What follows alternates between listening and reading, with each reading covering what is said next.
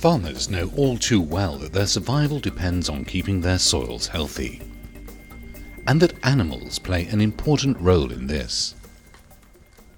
On soil that has benefited from manure application, you will see a good development of the millet plants.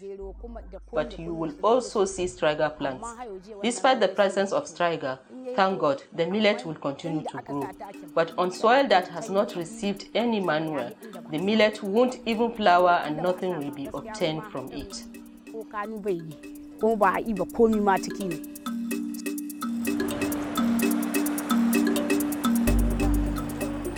A changing climate and growing population, along with rising land values and a desire to settle, have led to a shift towards mixed crop livestock systems.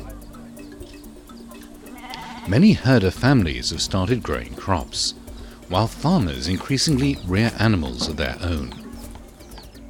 The knowledge of herders and farmers in Niger and Ghana will give us some insights to improve soil fertility and win the fight against striga, a parasitic weed that causes a lot of damage to cereal crops. Overnight tethering or corralling animals directly on the field returns both manure and urine to the soil. In particular, the urine is rich in nitrogen for your crop. In addition, it doesn't require a donkey cart nor any labour in manure handling, storage and spreading. But when you don't have animals of your own, a good relationship with a herder's family has a lot of benefits. Tethering or corralling is the most effective way to have your fields fertilized with manure. Maintain good relationships with herders, especially if you have no or few animals of your own. Over-fertilized fields lead to loss of nutrients and can damage your crop in periods of drought.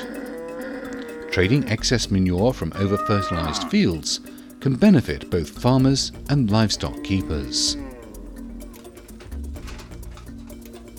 With penned animals, avoid nutrient loss from urine by keeping animals on a bedding of straw and regularly collecting and composting the manure. Avoid transporting fresh manure to your field as it will spread seeds of weeds, including striga seeds. Put the manure in a pit and either add crop residues to make compost or let the manure decompose. Avoid feeding striga to animals at all times. Hand pull flowering striga plants even after crops have been harvested, as animals grazing on striga will spread its seeds and give a higher infestation the following season.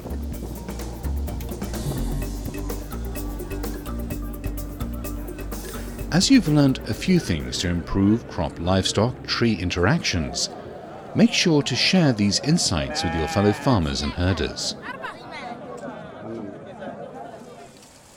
To fight striga and obtain a productive soil and crop, trees and livestock play a crucial role.